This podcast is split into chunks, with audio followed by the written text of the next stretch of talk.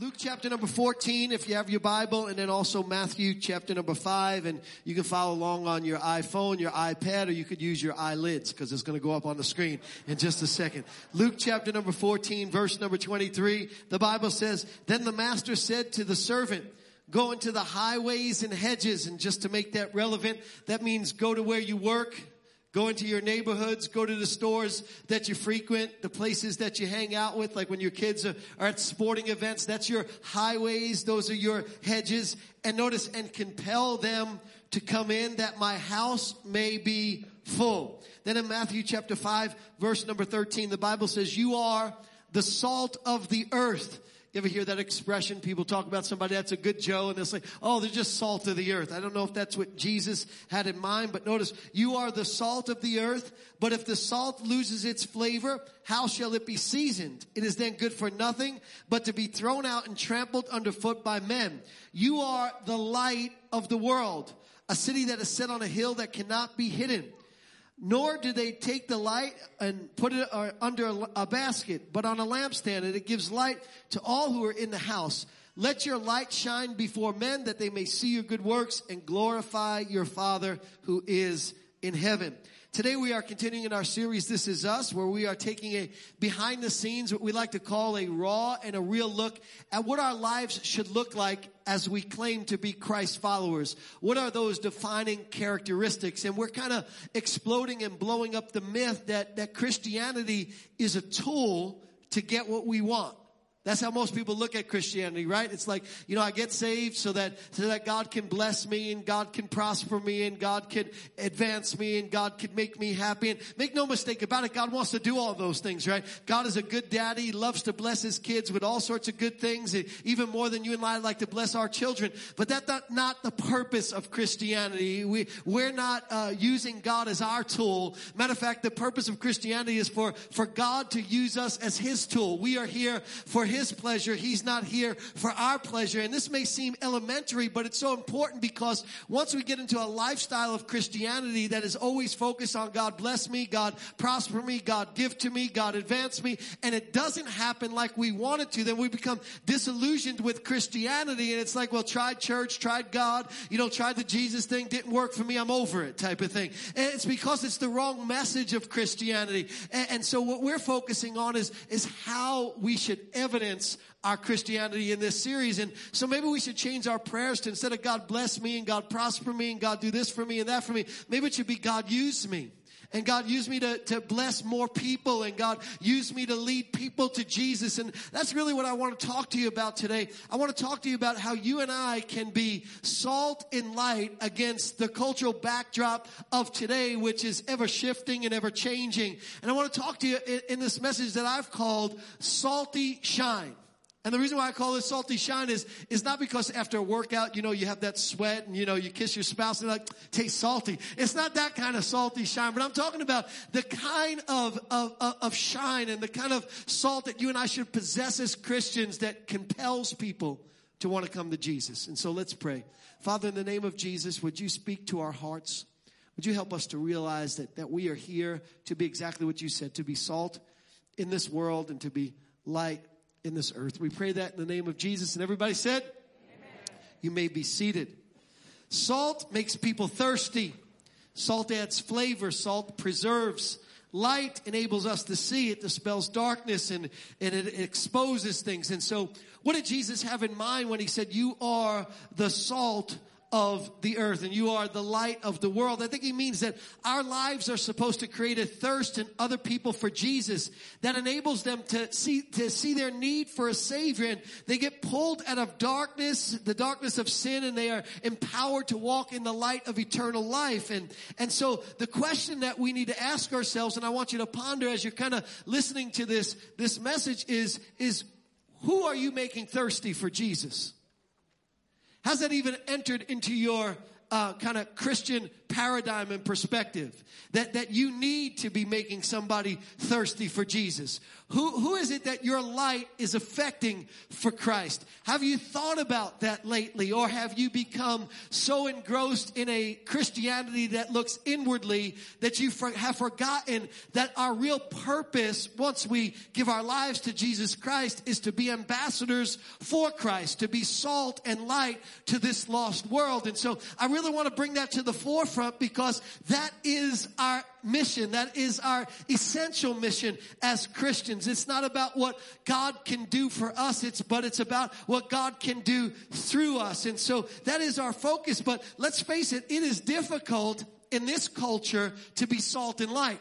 And the reason why it's difficult in this culture to be salt and light is because in this culture, the truth is ever changing, isn't it? This is a culture now of relative truth, and this is a culture of social truth, and this is a, a culture of, of even sometimes crazy truth. Maybe you saw it this week. There was this guy he lives in the Netherlands and he has petitioned the court to change his legal age on his birth certificate. He's 69 years old, but he said he feels like a 49 year old. And because he identifies as a 49 year old, that he wants his, his birth certificate to be changed so that he could be 49. And he, he went before the court and he told the court how he went to the doctors and the doctors even have confirmed that he has the body and the heart of a 49 year old. And so because the doctor said so and because he feels so, that he thinks it should be legally changed so he can be 49 and not 69. This is facts. This is reality, right? This is what, what he thinks should be the case. And then he proceeded when he was in the court to tell them, you know, I'll even defer my retirement for 20 years. And he said, and, and, and, and the Netherlands is no place for a 69 year old. Here's what he said. He said, whenever I put my age on Tinder, nobody comments. But when I put 49, I get all sorts of hits. And so I thought to myself, is the reality that he's just a dirty old man that wants to date younger women? And if that's his case, all he needs to do is move to California where somebody who's got money and old can date all the younger women they want. That was funny. I don't care what y'all say.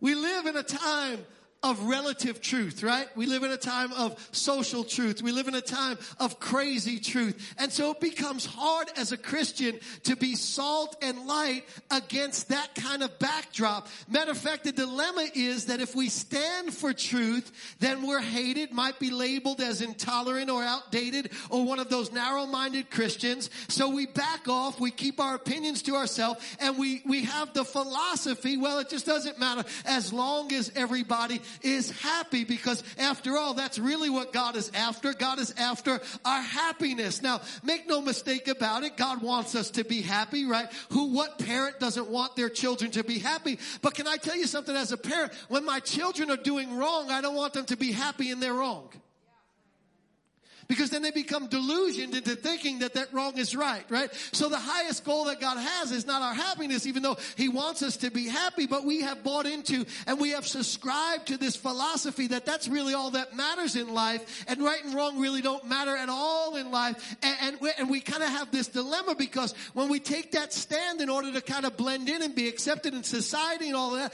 there's this other side, there's this nagging kind of feeling on the inside that we are somehow being unfaithful to God and we are compromising truth.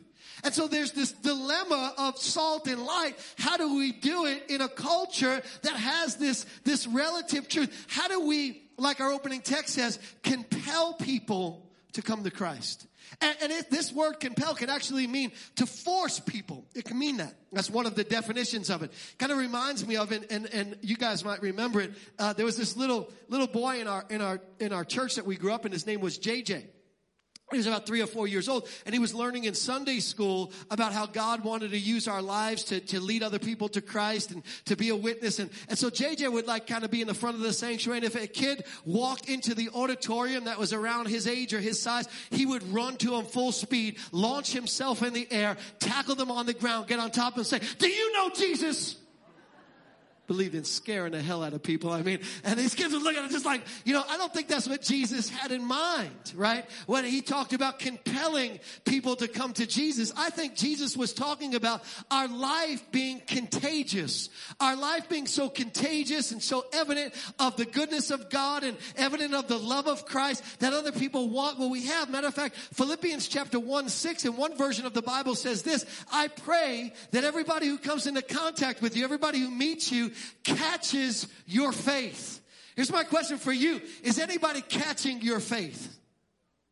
When's the last time somebody caught your faith? And if it's not even on your radar yet, that's exactly why I'm preaching this message because I believe with all my heart that this aspect, this important, this priority of Christianity has fallen off, fallen off the radar for most Christians as we become self-absorbed in leading our own lives and we forget about the fact that we are supposed to be salt and light in this lost world. So how do you and I become salt and light? How do we do that against the cultural backdrop of today of relative truth and no truth and whatever your truth is as long as it makes you happy? And I can think of no better example of this in all of scripture than that of Daniel. Daniel was somebody who lived during a time when they had a lot of crazy truth too. Matter of fact, he lived during a time when they were all sorts of, uh, they were polytheistic. They believed in all sorts of God, all, all gods, all sorts of different uh, truths. And there was this one guy who was even crazier than the dude that wanted his birth certificate changed to 49. This is one guy by the name of Nebuchadnezzar, and this guy by the name of Nebuchadnezzar, his delusion was he thought he was God. Not just that he was 20 years younger, he thought he was God. Seriously, like not like, not the same way you and I think that we're God. You're like, Pastor, I don't think that I'm God. Yes, you do. I promise you this. Every time you think you get to call your own shots to your life, you think you're God. Every time you think that something that God has said in His Word doesn't really apply to you, you think that you're God. Every time you try to, and I try to manipulate outcomes to, to be the way that we want them to, we're, we're stepping in the shoes and we're playing God. But I'm not talking about that kind of God delusion. This guy's God delusion was so much worse than that. This guy literally thought he was God. Here's the reason why. It was during this period of time known as the Neo-Babylonian Empire. And during this period of time, Nebuchadnezzar would go into different lands and he would try to conquer them and all of them he did. And, and he'd always notice that these people believed in these gods. And here's what he would say to himself. He would say, if their God is really God, then their God ought to be able to protect them from me. I won't be able to conquer this land if their God is truly God because he'll be stronger than me. And he would go in there and nobody was able to prevent, no God was able to prevent their people from being captured. And so Nebuchadnezzar would conclude, well, then I'm God because I'm stronger than all of their gods. Matter of fact, what he would do is he would capture their God, which was usually some type of graven or golden image, right? And he would bring it into his own shrine room in his palace. And every morning or however often he did it, he'd walk in there and he'd walk to and he'd say, I captured that God and that God and that God and that God and that God. And guess what? I'm stronger than all of those gods. So guess who I am? I'm God. He really believed that he was God. And one of the last lands that he captured was the land of Judah. And when he captured the land of Judah, there were some people that he captured, some, some kids that he captured. Daniel chapter 1 verse number 1 says, in the third year of the reign of Jehoiakim, king of Judah, Nebuchadnezzar, king of Babylon, came to Jerusalem and besieged it. Verse 2. And the Lord gave Jehoiakim, king of Judah, into his hand. Verse 6 says, Now from those of the sons of Judah were Daniel, Hananiah, Mishael, and Azariah. Now most of us don't remember their names as Daniel, Hananiah, Mishael, and Azariah because they were given new names once they were in the Babylonian Empire. And so we know that them as Shadrach, Meshach, and Abednego, or if you watch Veggie VeggieTales, Shadrach and Benny, right? That's, that's the famous one. But they were, that was not their original name. And now here's my point though, is that Daniel was captured and thrust into a culture that was much worse than our culture is. You know, a lot of times we talk about how bad culture is and how, you know, obscure and crazy culture is getting. Biblical culture was even more wheels off in many cases and, and especially prior to Christ. And in this environment, they had all sorts of crazy philosophies. But yet he lived in this culture, which was a bow down culture. And yet he stood up, He refused to compromise. And instead of being affected by culture, instead of changing his belief system, instead of changing what, what he knew was truth, Daniel was able to not be affected by culture, but yet to influence culture. And if you read through the whole book of Daniel, which you can do in your spare time, Daniel affected four kings that he served under. All four kings at least considered Daniel's God to be the true God, and he led a few of them to actually be believers in God Jehovah, who we know as Jesus Christ now, right? One of them was this crazy King Nebuchadnezzar who thought he was God. The reason why he came to Christ is because Daniel was salt and light. And Daniel proved to him that there was a God that was stronger than him. Now it kind of shows us that even in a culture that looks like nobody's searching for God, people are. People are looking for what's real. People want to know do we really serve a God that makes a difference? They're searching for a God who is real and tangible. They're searching for a God who is more powerful than their addictions. They're searching for a God who's more powerful than their sorrows, more powerful than their struggles, more powerful than their insecurities and their hopelessness. Just like Nebuchadnezzar was searching for a God that was more powerful than him. Is there a God out there that can stop me? By the way, I believe God is speaking to some of you right now and God's saying, I'm going to come. I'm going to stop you. I'm going to save you from you.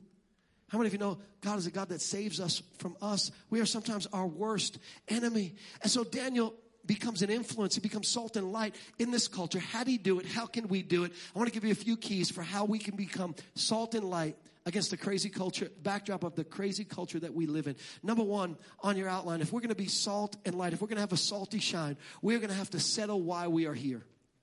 Settle why we're here. I mean, think about Daniel for a moment. Daniel could thought of, you know, I'm here because, you know, I'm, I, it's against my will. I'm here because I was captured. I'm, I'm here, you know, as a, as a, because life didn't work out the way I wanted it to. I'm here because my God was not stronger than Nebuchadnezzar. I'm here because my God failed. I'm here because circumstances are, are, are, are just took a, a bad turn. I'm here because life is unfair. I'm here because of, of just horrible reasons. And he could have bemoaned the unfairness of how it all was. But instead, one of the things that you notice as you peer into the life of Daniel is Daniel didn't look at his circumstances through that lens. Here's what Daniel understood. He said, I'm here to be salt and light. Uh, here's where I am at this particular moment. And what I'm going to do is I'm not going to look at all the negative circumstances that are around me. I'm not going to look at all the theology behind how I got here. I'm not going to look at the fact that maybe the devil did something in my life and that's where I'm here. I'm not going to look at the fact that maybe I made some bad choices and that's when I'm, where I'm here. I'm not going to look at through the fact that maybe God put me here. I'm not going to, here's what I'm going to do. I'm going to just say, I'm here to be salt and light to all those who need Jesus. How would that change your outlook? How would that change your outlook if you looked at every situation and instead of bemoaning why you're there, you just said, you know what? I'm here.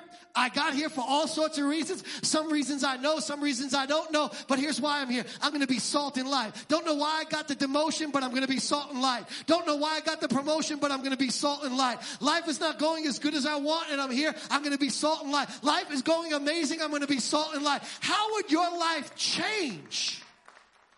If you just said the reason why you're there is to influence some people. There's always going to be people around you in whatever circumstance that you're in in life. And maybe the reason why you're in the situation that you're in is just to be salt and light. Daniel knew this. One of the things that I know is that, you know, there's certain things that make God really happy, and one thing that makes God happier than anything else. And, and I don't know about you, but as Christians, I, I believe we are live to please God. How many, how many that's your goal? You just want to please God? Look at people like, how do I not raise my hand, Pastor? If I don't raise my hand, everybody thinks I'm just a terrible Christian. Well, the fact of the matter is, truth be told, not everybody could actually raise their hand because you'd be lying. Right? There's some people who really don't live their life to please God. Let's face it, most of the church doesn't really live their life to please God. Most of the church lives their life for God to please them. Can I just be real with you? This is going to be so good. It's going to get so good. It can just keep going here. We're, we're blowing up some myths right now. We're, we're getting us back to biblical Christianity instead of this farce of Christianity that we have created because God is a blesser. We have, we have taken that to an extreme that's unhealthy. And so most of, the, most of us want to, though, live our lives, you know, to please God. At least we theoretically think we do. And what pleases God more than anything else is when people get saved. Matter of fact, Luke chapter 15, verse number 10 says, There is joy in the presence of the angels of God over one sinner that repents.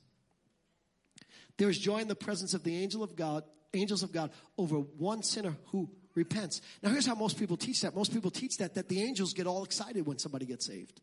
That's not what that scripture says. It says there's joy in the presence of the angels of God. Well, who's in the presence of the angels of God? God himself. Who's getting so excited when one sinner gets saved? God is.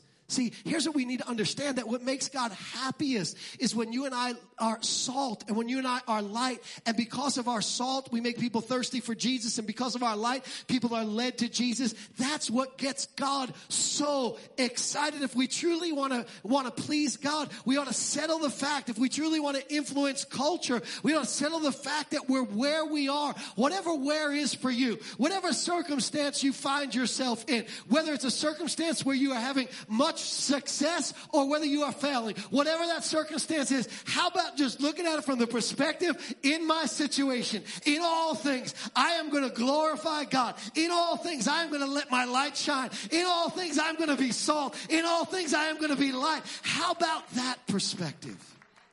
Daniel had that perspective. How else can we be salt or light? Number two, we need to stay unspotted. Go back to the capture of Daniel and his three Hebrew friends. By the way, that's what society, culture is really after the capture of our faith. Because if society can capture faith, then the enemy of our soul can move the world in the direction that he wants it to, can bring more people to hell with him. Hell was never created for people, it was created for the enemy, the devil, and his cohorts. But people go there when they don't put their faith in Jesus Christ. And by the way, that's facts. I know we don't like to admit that today. You know, are you saying Jesus is the only way to get to God? Yes, I am saying that. Why? How could you say that? That is so narrow minded. to think that there's many ways to get to God, how confusing is that? A good leader, by the way, how many of you like to serve under good leaders? How many of you like to serve under good leaders? What if a leader just told you, you know, any way you want to get your job done, just get it done? And then you did it one way and they were like, I, I can't believe you did it that way. You'd be like, well, you said anyway. Oh, you know, whatever, go ahead and do it. And no, that's not the way you do it. Well, can you please tell me the way you do it? How many of you know great leadership is when somebody says, this is what I need you to do. Go ahead and do that. And when you do it that way, you get a pat on the back and say, great job, right? You know what to expect. How good of a God would God be if God said, just, uh, you know, figure it out and old way to get to heaven, you get to heaven. And aren't you glad that God said, you know, I am the way, the truth, and the life, and no man comes to the Father but through me? He's giving us a clear way to get to heaven. Right? So, second thing though we need to do is we need to stay unspotted because culture is trying to capture our faith in every way. Daniel chapter 1, verse number 3. Then the king instructed Ashpenaz, the master of the eunuchs, to bring some of the children of Israel and some of the king's descendants and some of the nobles, young men in whom there was no blemish, but good looking, gifted in all wisdom, possessing knowledge, quick to understand, who had ability to serve in the king's palace, and whom they might teach, notice this, the language and the literature of the Chaldeans. And the king appointed for them a daily provision of the king's delicacies and of the wine which he drank, and three years of training for them, so that at the end of the time they might serve before the king. Now, among them were of Judah Daniel, Hananiah, Mishael, and Azariah. Notice what happened. They brought them into their culture and they taught them the literature and the language. What were they? For three years. Free of charge. Three years of training, free of charge with all the wine and all the food you can have. Sounds like America. Free college for everybody and let's all drink. Did I just say that? Oops, sorry, I didn't mean to say that. Right? What was the purpose? And this is not, I'm just making a joke about America, not necessarily the same thing here. But here's what I mean. What was the purpose of it in the scripture? The purpose of it was to indoctrinate them into the Chaldean way so they would forget about the God Jehovah way. So they would forget about the way they think. They would forget about their truth. They would forget about what they know is right and what they know is wrong. Because here's what the enemy is after. The enemy is after our thinking. If the enemy can indoctrinate us into believing a certain kind of way, then we will not be the salt and light that God has called us to be. And one of the ways that the enemy does this is through indoctrination. We'll talk about that a little bit later. And so what they try to do is they try to bring Daniel and his three friends into their uh, empire, but then they try to strip them of everything by teaching them literature and by teaching them the language. Matter of fact, they went so deep in their indoctrination that they actually gave them new names. Daniel chapter 1 verse number 7. To them, the chief of the eunuchs gave names. He gave Daniel the name Belteshazzar, to Hananiah Shadrach, to Mishael, Meshach, and to Azariah Abednego. Why did they give them new names? Strip them of their identity. See, this is what the culture is after, to strip us of what really is the truth of the Word of God. Because if we forget about that, we lose our saltiness. If we forget about that, we lose our light. And so, what do we do? How do we not get indoctrinated? We, we stay unspotted. James chapter 1, verse number 27. Pure and undefiled religion before God and the Father is this to visit orphans and widows in their trouble and to keep, watch this, oneself unspotted from the world. It's an interesting verse of scripture, isn't it? You don't hear that kind of preaching anymore, do you? Ah, oh, don't worry. God loves you anyway. Doesn't really matter what you do. God loves you anyway. God will forgive you. Don't worry about it. You don't hear this idea of living a holy and set apart life. Pure religion, pure religion is to visit orphans and widows in their trouble. Which by the way, one of the things we're doing in our, in our kind of emphasized focus in the next decade of just meeting needs and, and, and ministering to people at a grassroots level is we're bringing back an old school ministry. How many's been in church their whole life or for a long period of time? Can I see your hand? How many's not? How many's kind of, kind of new to Christianity thing, you know? All right. Well, some of you may know about something used to be called the deacon's ministry, right? Deacon's ministry, it, it was never right, by the way, in old church. Old church deacons were the people who, who like bossed the pastor around right? In old church, deacons were the ones that everybody voted in, in the, and then they kind of ran the church. By the way, you'll never find that definition of a deacon in, in the scripture. It's not in the scripture. People who, who run the church in scripture, they're called elders. And elders, you'll also find in the scripture, are never voted in, they're always appointed. Now watch, but that's not my point, right? Just, just a little church theology for you. One of the things you'll realize is that deacons, they chose him in the book of Acts, that Stephen was a deacon, is a man full of faith and of the Holy Ghost, who was chosen to take care of the widows and wait tables. So deacons are not like, you know, large and in charge. De- deacons are low, lowly servants. Right? And so we're going to start a deacon's ministry. Now that you know what a deacon is, I wonder how many people are actually going to volunteer for the deacon's ministry. Right? If it was, if I just said, hey, we're going to have a deacon's ministry, what I should have done is everyone, I want to be a deacon, you know, I want to be a deacon. So everybody could, because back in old church, everyone would come up to you and say, hey, I'm a deacon of the church. Because they were so proud that they could boss everybody around, you know?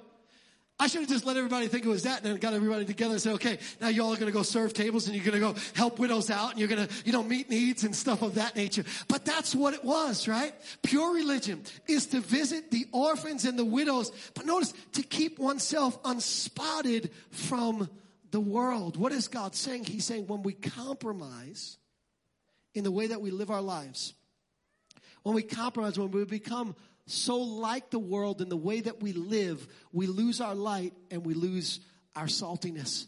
And notice what happens with Daniel. Daniel's, you know, he's got this, this free college that he's going to go to. All the wine. He's a teenager. He can drink for free and eat all the food that he wants for free. You would think he would be like, yeah, awesome. But notice Daniel and three Hebrew children.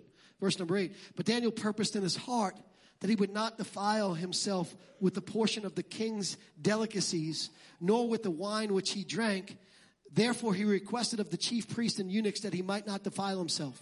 Now, can I give you just a couple of things here? Number one is the reason why he didn't want the meat, it was meat, and, and the wine was not because it's bad to eat meat.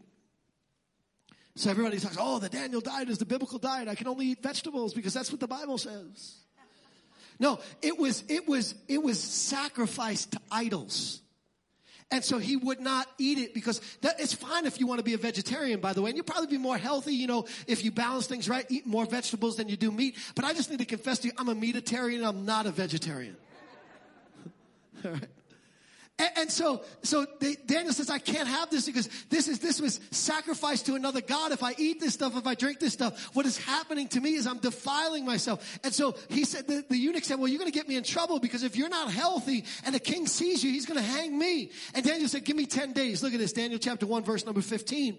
And at the end of 10 days, their features appeared better and fatter in flesh than all the young men who had the portion of the king's delicacies. Thus the steward took away their portion of delicacies and the wine wine that they would have drank and gave them vegetables. And these four young men, gave, God gave them knowledge and skill in all literature and wisdom. And Daniel had understanding in all visions and dreams. Verse 19. Then the king interviewed them. And among them, all, none was found like Daniel, Hananiah, Mishael, and Azariah. Therefore they served before the king and in all matters of wisdom and understanding about which the king examined them. He found them, watch this, ten times better than all the magicians and astrologers who are in the realm. Can I tell you what living an unspotted life does? It makes your light shine much brighter than everybody else's. See, God's way is better. We think, you know, that we can just kind of, you know, kind of get as close to the world as we possibly can and still maintain our Christianity. And the sad thing that Christians ask themselves on a regular basis is, how close can I get to wrong without actually doing wrong? That is a horrible question. We should be saying, you know, how much can I live for Christ? We shouldn't be worried about, you know, how close we can, how much like the world. When you become like the world, you blend in with the world and you're not a light anymore and you're not salt anymore. And that is your purpose. And so the way to be salt and light, this is why Daniel influenced that whole kingdom, kings and everything, because he refused to be spotted by the world things. Listen, just because the world says it's okay doesn't mean it's okay. Just because the world legalizes it doesn't mean it's right. Let me say that one again. Because we have this idea, you know, that the world gets to dictate to us and what is what is right and what is wrong. The world won't put you in jail for adultery. There's no law against adultery. You can commit all the adultery you want. Is that right? What makes you say it's not right? You know from the Word of God that it's not right.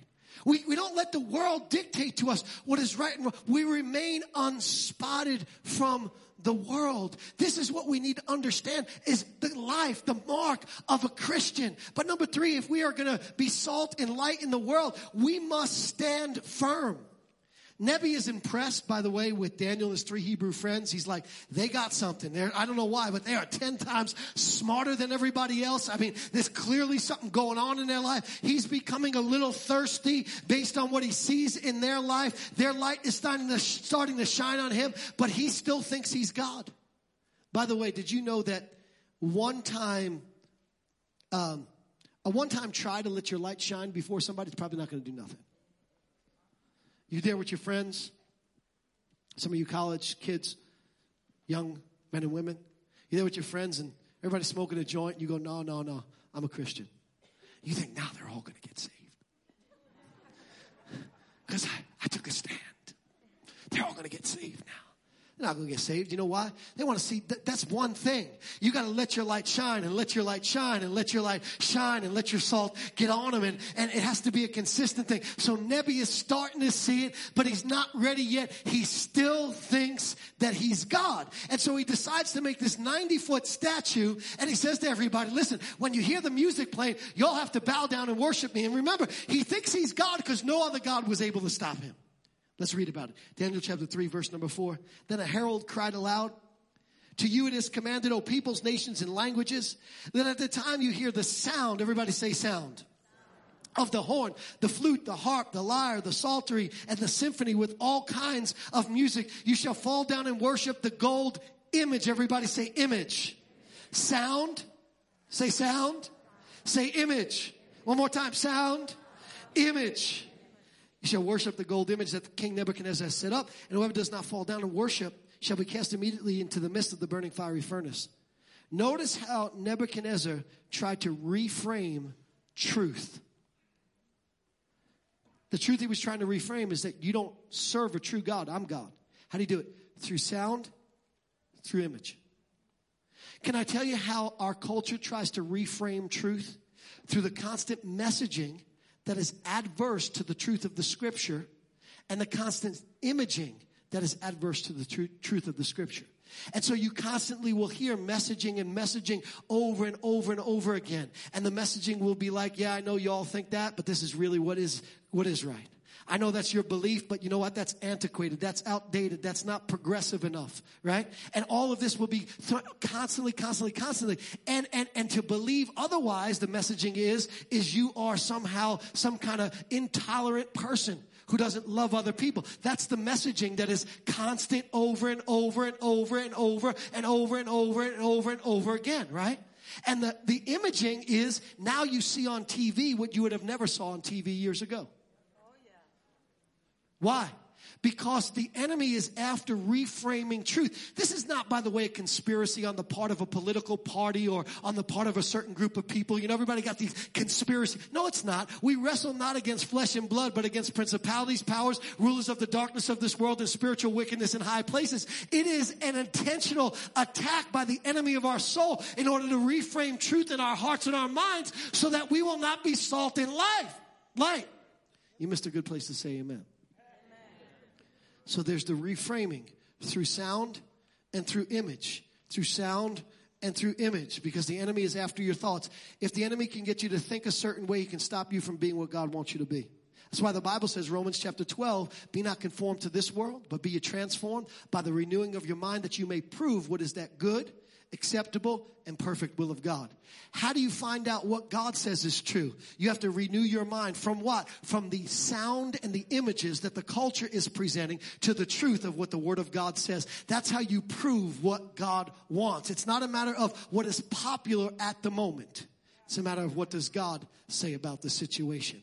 And so um, they are put. This challenge is put out to them.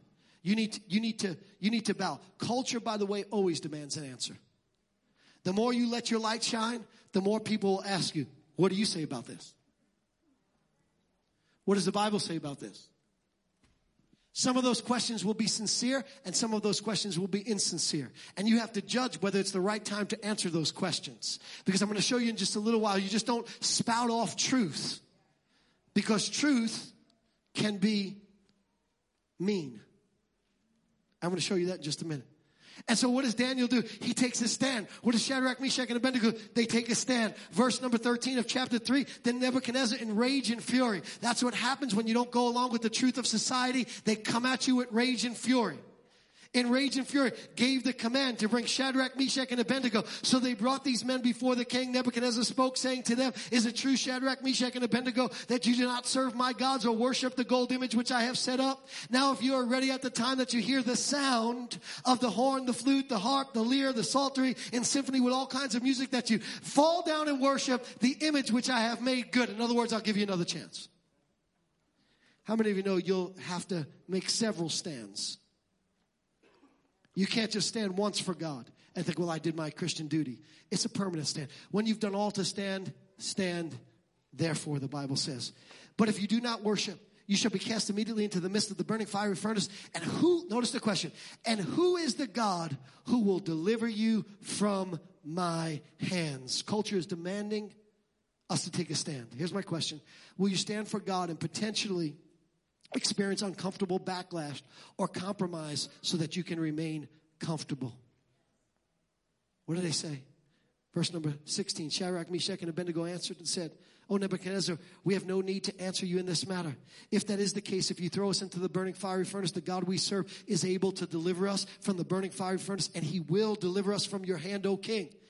But if not, let it be known to you if you don't throw us in. Let it be, if you give us another chance, let it be known to you that we do not serve your gods, nor will we worship the gold image which you have set up. Notice what they did. They took a stand. Taking a stand, by the way, it requires courage, doesn't it? It requires courage to take a stand. You have to be willing when you take a stand not to be liked. And this is so hard for us because we love to be liked. And here's how you take a stand that requires courage. You have faith. You have faith in God. Notice where their faith was. The God we serve is not just able. He not only has the power to, but he also wants to defend us and he wants to come to our aid and he wants to stand up for us. And the same God that you think you're stronger than because you captured us, he will stand up for us. If we don't compromise, if we don't bow, we will not burn. God is able to do it. They took a stand. Notice what he asked them. The question Nebuchadnezzar, and who is this God? If I throw you in, who is this God that will save you from me? What is the question he's asking? Listen to me carefully because this is so important. Does your God make a difference when you're in the fire? Here's the question God is asking. Here's the question everybody who you try to influence for Christ is asking Does your God make a difference when you're in the fire? They don't even care whether you're in the fire or not in the fire because everybody realizes that the fire happens to those that love Jesus and those that don't love Jesus. But here's what they're looking for Does your God make a difference when you're in the fire? What's your joy look like when you're in the fire? What's your peace look like when you're in the fire? What's your mouth look like when you're in the fire? What's your integrity look like when you're in the fire? I want Nebuchadnezzar is saying, will your God make a difference? Is your God really real? Prove it to me by how you act when you're in the fire. Can I submit for your approval that they were not there so that God could deliver them from the fire? They were not there so that they could get promoted to a higher position. They were not there so they could grow in their influence and their prosperity. Although all that happened after the fire, and that's good news because after the fire, good things will come your way. But that's not the reason why they were there. They were there so that God could use them in the fire in order to minister to the heart of a king who was far from God and prove himself through their life to another king. Why are you here? Why are you in the situation that you're in? I'm not talking about the theology behind it, I'm just talking about the mentality behind it. Maybe you're there because God wants to use you as a tool. Maybe you and I are the tools, and God is the master carpenter. Maybe that's what it's all about. He's saying, I want to know is your God different. Then Nebuchadnezzar was astonished. They went into the fire. And he rose in haste. Did I miss a scripture? Yes, I think I did. No, I don't. Nebuchadnezzar throws him in. The king looks in, he's astonished. He rose in haste and he spoke, saying to his counselors, Did we not cast three men bound into the midst of the fire? They answered and said to the king, True, O king. He said, Look, with astonishment. Look! I see four men loose walking in the midst of the fire. They are not hurt. The fourth is like unto the Son of God. Do you know that Jesus didn't appear on the earth for the first time when he was born in a manger? It's called the theophany. These are the times during the Old Testament where God, where Jesus, where the Son could not help himself. He just had to come and intervene. Here's the way I see it I see Jesus sitting next to the Father, going, Let me just go down there and mess with Nebuchadnezzar just a little bit. And into the fire he looks, and there he sees the fourth man, and he's like unto the Son of God. Can I encourage somebody right now and let you know that when you live a life that takes a stand for Jesus, Jesus is the fourth man in your fire. He's the one that will walk through you through whatever you're going through. When you're thrown in, God will step in. When you think all hope is lost, God will show up. But you've got to take a stand for Jesus. When we take a stand, notice what happens. That's when we shine the brightest. It's interesting to me that when they took that stand, the light of Jesus was seen the most. All of a sudden, Jesus became real to them. Daniel chapter 3, verse 26. Then Nebuchadnezzar went near the mouth of the burning fiery furnace. Notice what, he took a little step closer to Jesus. See, this is what it's all about. It's all about people looking at our life and taking a step closer to Jesus. And he looked near the burning fiery furnace and he said, Shadrach, Meshach, and Abednego, servants of, notice this, the Most High God. There is a God that's higher than me. Do you notice the conversion happening? He said, come out and come here. That Shadrach, Meshach, and Abednego came from the midst of the fire and, and the administrators and governors and king's counselors gathered together and they saw the men on whose bodies the fire had no power. The hair on their head was not singed nor the garments affected, and the smell of fire was not on them. And Nebuchadnezzar spoke, saying, Blessed be. Notice this, this pagan king glorify, blessed be the God of Shadrach, Meshach, and Abednego who sent his angel and delivered his servants who trusted in him. You know what God is saying right now? Blessed be the most high God who sent his son and delivered us from everything that the enemy throws against us in life. They have frustrated the king's word. They took a stand. They yielded their bodies. They were willing to be tools and vessels for God to be glorified. They yielded their bodies that they should not serve nor worship any God except their own. Here's what Nebuchadnezzar is saying. Finally, somebody who proved to me that their God could stop me. I've been searching and I've been looking for the genuine Christian the genuine Christ follower who would show me that your God, your Jesus really makes a difference. You would think now that Nebuchadnezzar just got saved. But you know what Nebuchadnezzar does? He goes back into the world.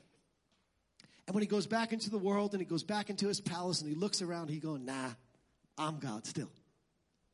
See, can I just tell you that there's a hold that Satan has on some people's hearts that is so strong that even when Jesus shows up, they still don't convert.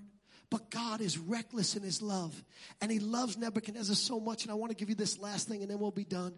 The fourth way that you become truth, that you become, that you become salt and light is to show grace and truth. To show grace and truth.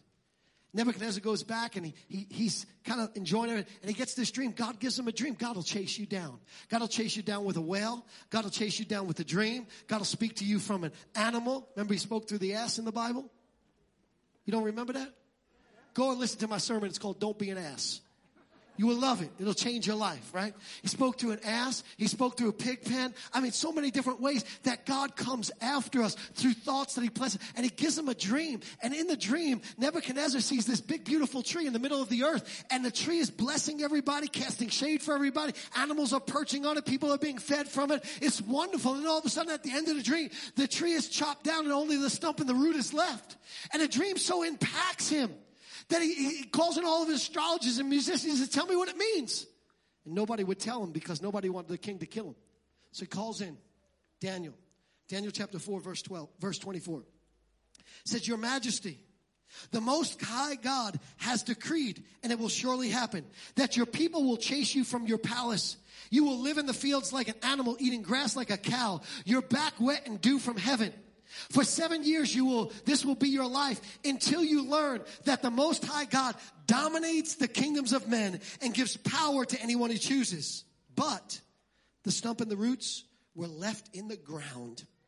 This means that you will get your kingdom back when you have learned that heaven rules. Oh, King Nebuchadnezzar, listen to me. Stop sinning. Do what you know is right. Be merciful to the poor, and perhaps even God will spare you notice what he does. He doesn't go in there with guns blazing, straight truth. You're going to go to hell. That's a sin right there. That's a sin right there. You play with God, God's gonna burn you in hell. That's a sin right there. That's a sin too right there. You think you're getting away with it, but wait, God's gonna get you because God is out to get you. You better turn, otherwise you're gonna burn. Some people's mentality. That might all be truth. But do you know what truth without grace is? It's mean. Do you walk up to somebody, say, You fat. You ugly. You stupid. That might be truth. Right? By the way, can I, can I tell you a stupid joke? I know I'm I heard about you heard about Jethro and Billy Bob. Jethro and Billy Bob. You heard about them? Billy Bob said, Jethro, what you got there? He says, I got a thermos. He said, what'd it do? He said, it keep the cold things cold and the hot things hot. He said, how it know? He said, just know. It just know. Said, what you got in there? He said, I got a bowl of gumbo, two popsicle sticks. ah, some of you can rewind that, listen up later. Anyway, would you walk up to somebody and just tell them that they are fat or ugly or stupid. No, you wouldn't do that. Why? Because truth without grace is mean. It's mean to just call out somebody's sin and just say, just because of that, you're going to hell. But grace without truth, listen to me, is meaningless. But grace and truth together, you know what grace and truth together is medicine. So what does he do? He tells them, here's what the dream means. The dream means that you got to get your life right. But the dream also means that God's got a plan for you. The dream means that yes, you have to repent of your sin and do what's right. But listen to me. The dream also means that when you give your life completely to God, that God's got a restoration plan for you to give you back everything that life has taken from you. It's grace and it's truth. Grace